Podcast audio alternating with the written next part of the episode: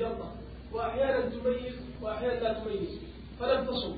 فهل عليها أن تطعم أو أنه يسقط عليها الإطعام أحيانا تميز من حولها وأحيانا لا تميز. إن كان التمييز اللي عليه اللي إن كان عدم التمييز يكون معها أيام كثيرة ما معها عقل يصير حكم كالمعتوه أما إذا كان يعرض لها في بعض الأيام ما يضر مثل النوم ما يعرض. صومها صحيح وتقضي ما تصم عليها القضاء إلا إذا كان عقلها زائل. إذا كان عقلها يزول زوالا تام أكثر من ثلاثة أيام. فإذا زال عقلها صارت كالمعتوه في الأيام التي زال عقلها. أما إذا كان ثلاثة أقل يروى عن عمار أنه غمي عليه ثلاثة أيام وقضى رضي الله عنه. عفى الله عنك سائلة تسأل نعم. ثمرت نعم. ومتى تقصر من شعرها متى ذكرت تقصر؟ والحمد لله. حتى في الرياض في أي مكان ولو في الطريق ولو في الرياض ولو في مكة ولو في المدينة ولا متى ذكرت؟ لكن إذا كان قد جامعها زوجها عليها كفارة. شيخ حفظك الله. وعليها تعيد العمر. جمعها زوجها. قبل أن تقصر. جامعها وهي ناسه نعم لكن بعد أن ذكرت يا شيخ. بعد أن ذكرت عليها فدية. ذبيحة تذبح مكة الفقراء. وعليها إلا إذا كان كانت أن تعيد عمره من الميقات اللي حرمت منه. في مكة يا شيخ من الميقات اللي حرمت بالأولى منه الفدية الله يغفر لك في مكة. تذبح مكة نعم. شيخ الله يثيبك بالنسبة لبرك المزارع كبيرة جدا. نعم. أقول برك المزارع كبيرة جدا. ولو ولو ولو طولها 100 أو 200 تعتبر راكد يا شيخ. الرسول قال يغسل ماء الداية ما قال إذا كان أربعة ذراع ولا عشرة ذراع الله. ذكرت ما في حكم الجماعات الثانية. في بعض الدول في المساجد تدخل تلاقي في جماعة ثانية أو ثالثة غير الأولى. فيأخذ برواية سيدنا أبو بكر رضي الله عنه عندما صلى مع هذا الأعرابي. فما حكمه؟ إذا فاتت مثل ما قال من يصدق عليها فيصلي معه. إذا فاتتهم الصلاة وصلوا جماعة هذا الواجب عليهم. هذا الواجب عليهم. هل له أجر الجماعة الأولى؟ الله أعلم. عاد إذا كان ما قصر يرجع له. أما إذا كان متساهل يخشى عليه من الإثم. لأنه تساهل بعدم الجماعة الأولى. والواجب عليه المبادرة إلى الجماعة. من سمع النداء فلم يأتي فصلاة له. لكن إذا كان حصل له عذر ثم أدرك جماعة أخرى نرجو له الأجر إن شاء الله. عفى الله عنك يا شيخ. الماء القليل إذا وقع فيه نجاسة قليلة جدا لم تغيره. الصواب أنه ما يجوز إلا إذا كان قليل جدا مثل ماء الأواني الذي قال فيه النبي أرقه. بالغ فيه الكلب قال أرقه. إذا كان ماء الأواني عادية يرق زوجة إذا كان أقل من قلتين يا شيخ. هل إذا دخل بأمها هل هي محرم أم أجنبية؟ الربيبة هي هي هي, هي الربيبة هي اللي محرم. أما زوج الربيب هي محرم ما هو بولد له السلام عليكم. إذا كان ما أقل من قلتين أحسن عليكم وأصابه رذاذ خفيف أو قطرات الشيء قليل لما غير ما يضر إن شاء الله. إلا إذا كان قليل جدا من- مثل ماء الأواني فلا يحفظ إراقته بعض الناس عنده ولد تربى في حجره وينادي هذا الولد بأبي يصح له. ولو قال مثل ما قال النبي المغيرة يا ابني. ما يضر. العاده الكبير يقول الصغير يا ابني. وعن أبي هريرة رضي الله عنه قال قال رسول الله صلى الله عليه وسلم طهور إناء أحدكم إذا ولغ فيه الكلب أن يغسله سبع مرات أولاهن بالتراب. أخرجه مسلم. وفي لفظ الله فليرقه. وللترمذي أخراهن أو أولاهن. وعن أبي قتادة رضي الله عنه أن رسول الله صلى الله عليه وسلم قال في الهرة إنها ليست بنجس إنما هي من الطوافين عليكم. أخرجه الأربعة وصححه الترمذي وابن خزيمة. وعن أنس بن مالك رضي الله عنه قال جاء أعرابي فبال في طائفة المسجد فزجره الناس. فنهاهم النبي صلى الله عليه وسلم. فلما قضى بوله أمر النبي صلى الله عليه وسلم بذنوب من ماء فأهريق عليه. متفق عليه. صلى الله وسلم على رسول الله وعلى آله وأصحابه ومن اهتدى به أما بعد هذه الأحاديث تتعلق بالماء. الحديث الأول حديث أبي هريرة يقول صلى الله عليه وسلم طهور اناء أحدكم إذا ولغ في الكلب أن يغسله سبع مرات. طهور بالضم ويفتح. طهور يعني تطهير. طهور يعني الماء الذي يحصل به التطهير. والضم أولى هنا لأنه معنى التطهير من تطهيره أن يغسله. مثل الوضوء والوضوء والوضوء الغسل والوضوء المعنى الذي يعد للوضوء. وهكذا الطهور الماء المعد يقال بالفتح. والفعل يقال بالضم طهور والمعنى هنا يحتمل هذا وهذا. الفتح والضم فتح على أنه هو الماء هي هو الآلة التي تطهره والضم على أنه الفعل يعني تطهيره. إذا ولق فيه الكلب يغسله سبع مرات أولاهن بالتراب. هذا يدل على أن الواجب أن يغسل ما ولق فيه الكلب سبع مرات. أولاهن بالتراب. يعني بعد ما يراق فليرقه وهذا يدل على نجاسته. ما الإناء إذا ولق فيه الكلب يراق. ثم يغسل سبع مرات أولاهن بالتراب. وهذا يدل على خبث نجاسته. وأن نجاسته فيها زيادة على غيره. ولهذا خصت بهذا العدد. وفي رواية أخرى هن أو أولاهن ولكن الأولى أصح وأثبت لأن ما بعدها يزيل آثارها. ما بعدها يزيل آثار التراب. فإن لم يجد التراب فالإشنان أو الصابون أو غيرها مما يحصل به المطلوب. وإن تيسر التراب الذي نص عليه النبي فهو أولى. والحديث الثاني يقول صلى الله عليه وسلم الهرة.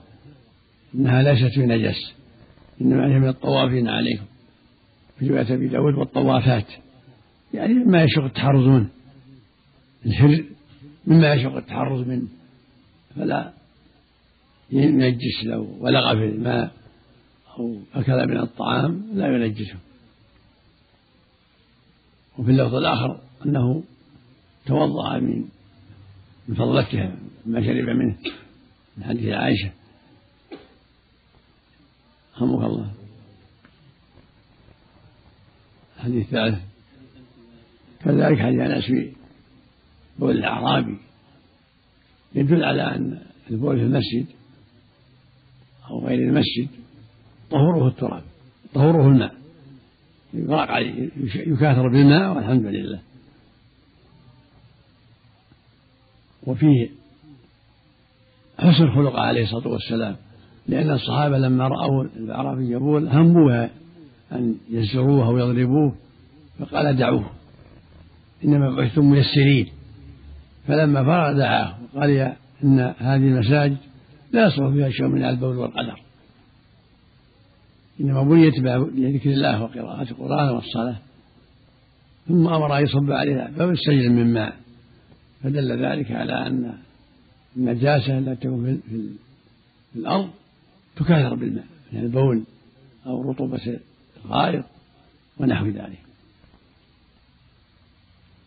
لكن إذا كان لها جرم ترفع كالغائط ونحو العظام ونحو النجسة وأشبه ذلك ترفع بها المسجد وإذا كان من محلها رطوبة يصب عليها الماء كما يصب على البول.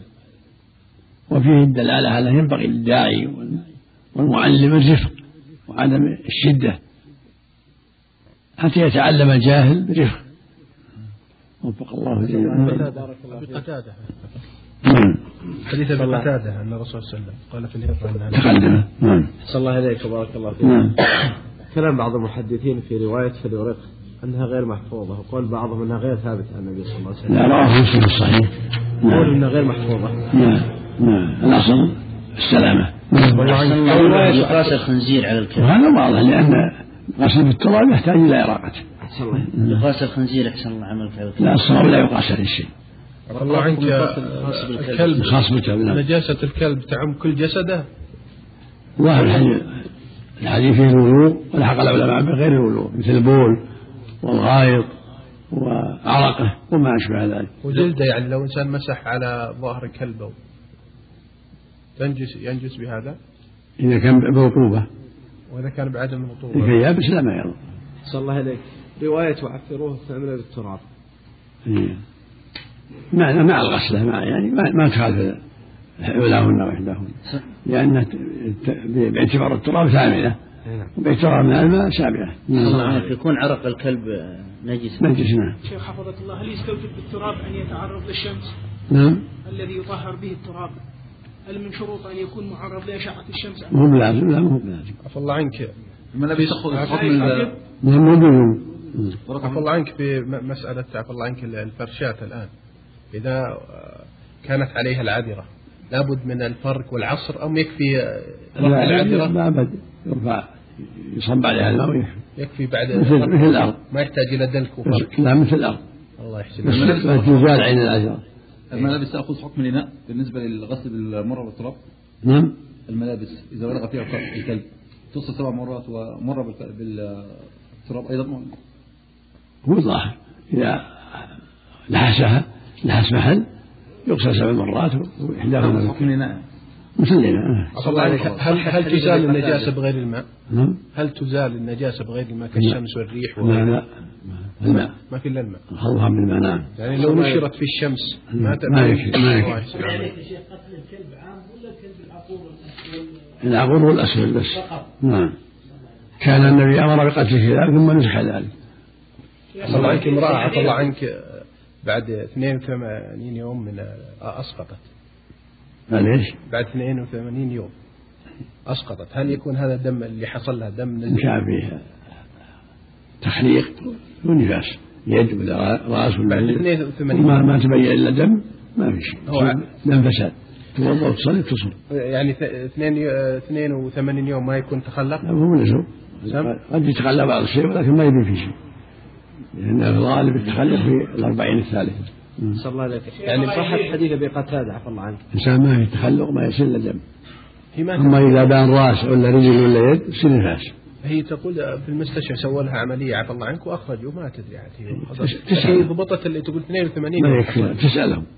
تسألهم. مم. وإذا كان في تخلق لها نفاس. نفاس. نعم. ما تخلق ليس عليه. نعم. صحة حديث أبي قتادة عفى الله عنك.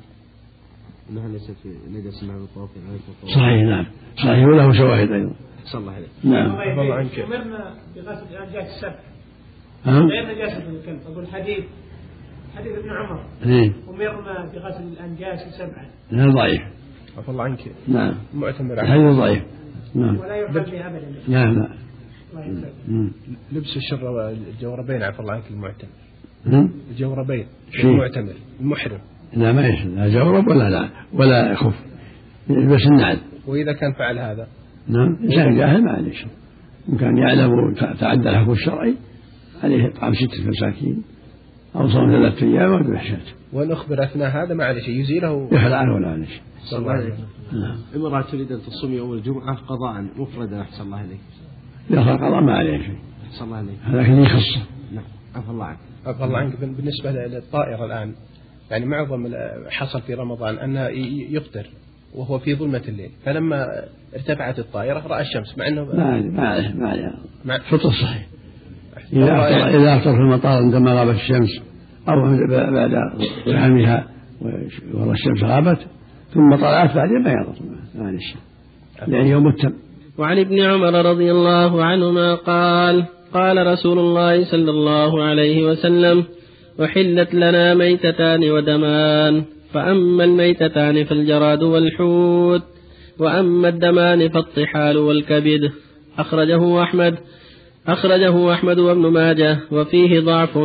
وعن أبي هريرة رضي الله عنه قال قال رسول الله صلى الله عليه وسلم إذا وقع الذباب في شراب أحدكم فليغمس ثم لينزعه فإن في أحد جناحي داء فإن في أحد جناحي داء وفي الآخر شفاء وفي الآخر شفاء. أخرجه البخاري وأبو داود وزاد وإنه يتقي بجناحه الذي فيه الداء. وعن أبي واقد الليثي رضي الله عنه قال قال رسول الله صلى الله عليه قال النبي صلى الله عليه وسلم ما قطع من البهيمة وهي حية فهو ميت. أخرجه أبو داود والترمذي وحسنه واللفظ له. الحمد لله صلى الله وسلم على رسول الله وعلى ومن اهتدى بهديه. أما بعد هذه الأحاديث تتعلق ما يباح وما يحصل به التطهير. يقول صلى الله عليه وسلم وحيث ميتتان. ودمان فأما الميتتان فالجراد والحوت وأما الدمان فالكبد والطحال. الحديث هذا جاء مرفوعا وموقوفا. وفي المرفوع وسند المرفوع ضعف لأنه في رواية عبد الرحمن بن زيد بن أسلم وضعيف لكن جاءت له طرق أخرى. وهو وهو موقوفا صحيح. وهو في حكم المرفوع. الموقوف؟ له حكم حكم الرفع يقول الصحابي وحين الميتتان المحلل والمحرم هو الرسول صلى الله عليه وسلم. فهو له حكم الرفع وسنده صحيح فالجراد حل وإن مات والحوت كذلك والكبد والطحال حل. لهذا الحديث ولما جاء في معناه.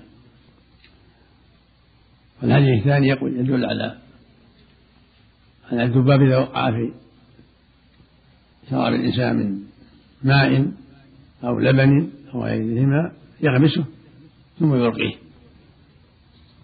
لأنه يتقي بجناحه الذي فيه الداء فكان من الحكمة أن يغمس حتى يقابل هذا هذا. وحتى يكون الدواء اللي في الجناح الثاني ضد ضد الداء اللي في الجناح الآخر.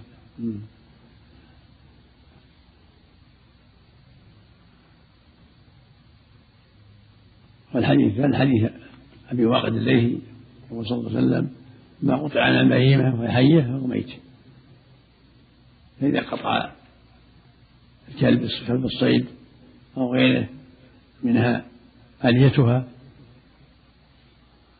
أو يدها أو رجلها فهو ميت.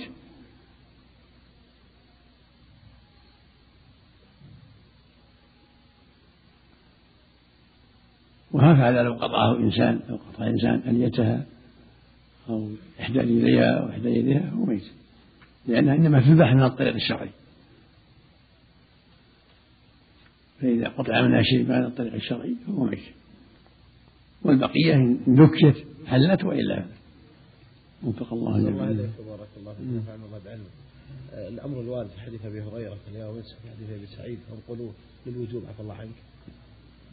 هذا هو الأصل في الأوامر الأصل في الأوامر هو هذا. الله الرسول أمر به قال ما أمركم به فأتوا من استطعتم هذا ما استطعتم. أحسن الله إليك هل يستثنى الطريدة والمسك كفارة عفى الله عنك من حديث أبي وقد الليثي.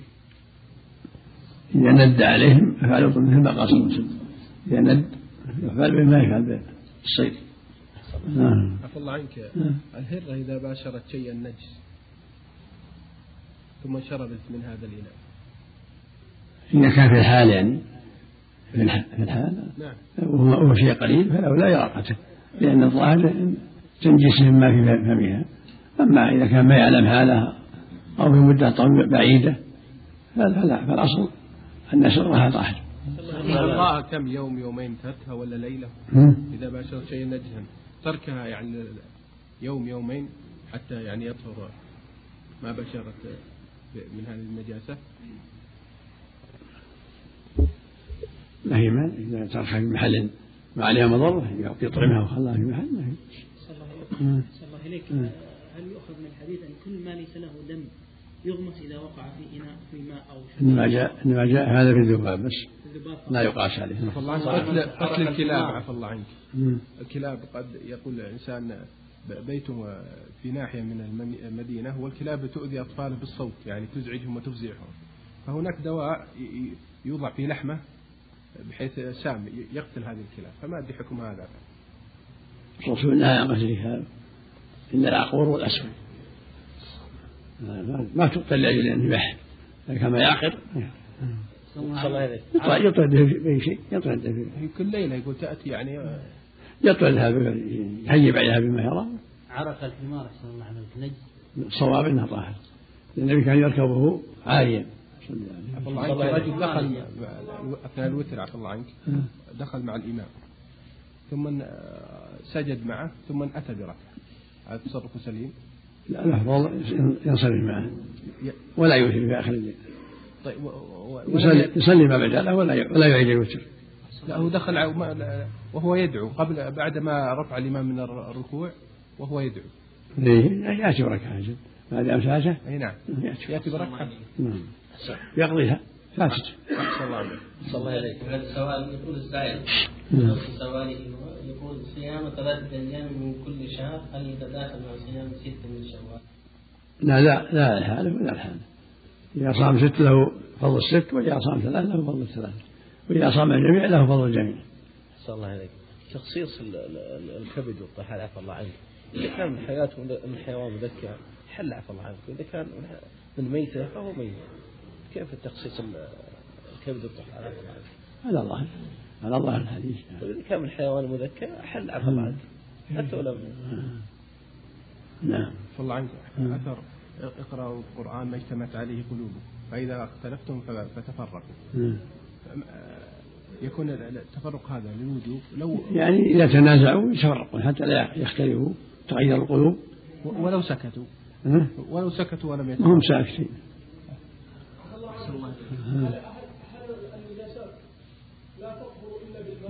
نعم. هذا هو هذا هو الأصل.